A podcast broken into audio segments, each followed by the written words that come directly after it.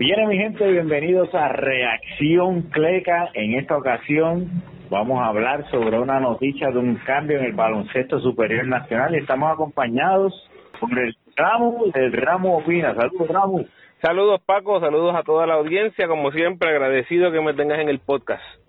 Bueno, Ramos, salió la noticia de un cambio de dos jugadores de selección nacional. Estamos hablando de Javi González, famoso por ser la única persona, yo no sé en el planeta, pero por lo menos en el deporte en Puerto Rico que ganó novato del año y progreso del año el mismo año. O sea, es completamente ilógico, pero pero Javi González lo logró. En el baloncesto aquí está en la selección nacional y ha sido cambiado por Will Martínez y el cuarto turno del sorteo. Javi González pasa de los vaqueros de Bayamón a los brujos de Guayama. Espera, Paco, ¿cómo es eso de selección nacional? Explícame. Bueno, Will Martínez está en la selección nacional de 3 para 3 y no nos podemos olvidar de esa, de esa modalidad. Oh, está buena, está buena, me cogiste. Bueno, bueno, para los vaqueros, Paco, ¿qué significa esto para los vaqueros? Los vaqueros salen de Javi González, que fue uno de los jugadores más importantes de los vaqueros el año pasado.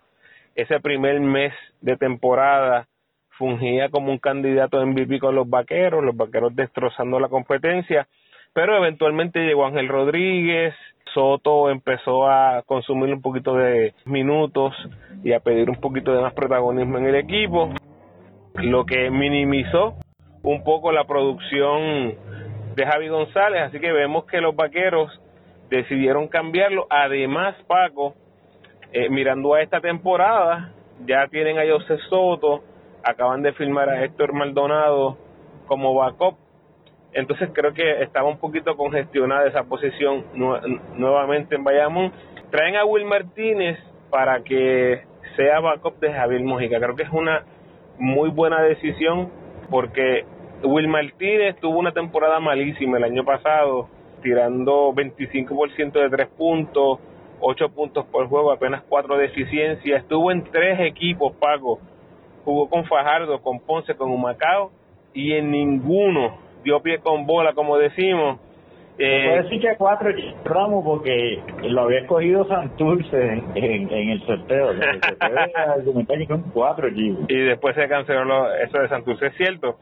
Bueno, el punto es que un jugador que estuvo tirando 34% de tres en sus primeras tres temporadas, de momento se fue por la banqueta, una cosa bien inesperada. Así que yo creo que este este, esta movida a que va a ser eh, a que va a fungir con un rol de sexto hombre con los vaqueros detrás de Javier Moljica, un, un escolta muy establecido en la liga.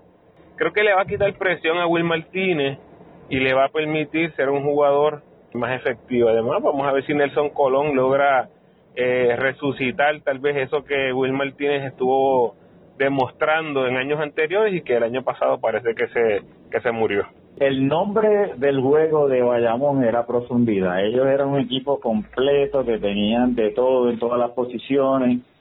Eh, yo creo que esto les, quita profundidad en el sentido de que Maldonado viene de no jugar el año pasado.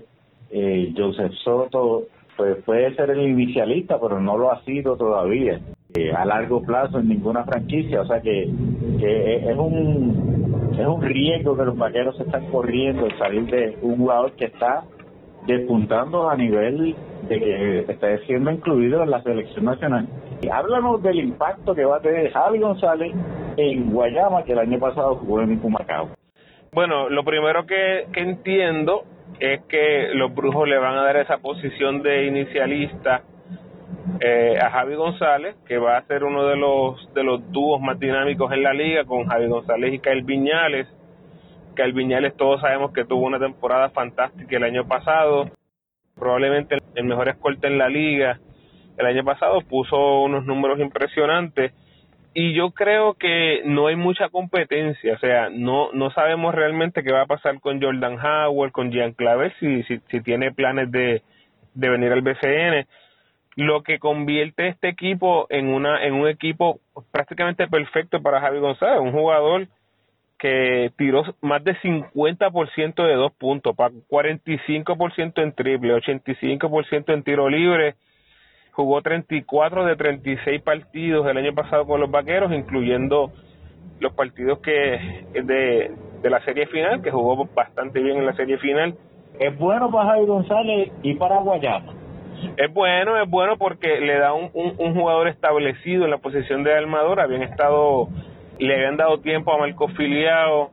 Ese tiempo estuvo intermitente. Habían varios coaches, ¿verdad? Que no, que no creyeron tanto en, en la juventud de, de Filiao, pero yo creo que eso en el equipo le da un jugador Poingal Bonafide a Viñales, número uno. Número dos, le da una eh, un, un capitán, de en cierta manera, un jugador que ya estuvo en finales, experiencia.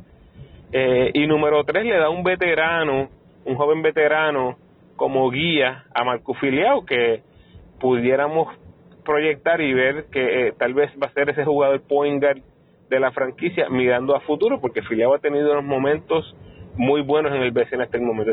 Yo creo que Guayama sale muy bien con este cambio recibiendo a, Javi González. Guayama perdió muchísimos juegos cerrados el año pasado y ahí es donde un armador hace mucha diferencia en qué decisiones se toman, dónde llevo el balón o, creo la oficina, la ofensiva yo mismo.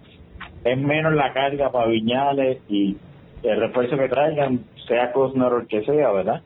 Así que este, yo creo que va a ayudar bastante la franquicia. Yo creo que el equipo de Guayama sale más beneficiado del cambio, aunque por otro lado el equipo de Bayamón, pues imagino que sale con, con más flexibilidad económica eh, al, hacer este cambio. Bueno, un millón de gracias Ramos. Por favor síganlo en las redes sociales, el Ramos Opina, tanto en Twitter como en Facebook para todas las estadísticas del equipo nacional y de, y de la selección. Muchas gracias y bendiciones. Gracias Paco, siempre a la orden.